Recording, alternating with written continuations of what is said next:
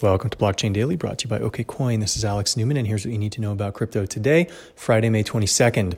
Markets fading since Wednesday, with Bitcoin Core dropping 2% to trade around 91.90, Ethereum down 1% to trade around 208, Bitcoin Cash ABC losing 3% to trade at 234, and XRP staying flat at 20 cents. Bitcoin.com has had its third CEO in three months following the promotion of Chief Product Officer Dennis Jarvis.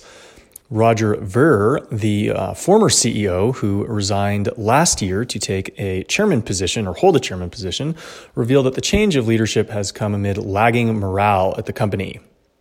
And Ira Kleiman's legal team claims Craig Wright, the self proclaimed or formerly self proclaimed Satoshi, already has the ability to open the encrypted file believed to contain the private keys to more than 820,000 Bitcoin. As evidence, he used the movement of some Bitcoin that were mined shortly after the launch of Bitcoin in 2009. These tokens were moved uh, on the Bitcoin blockchain earlier this week, though Mr. Wright has denied through proxies that it was him.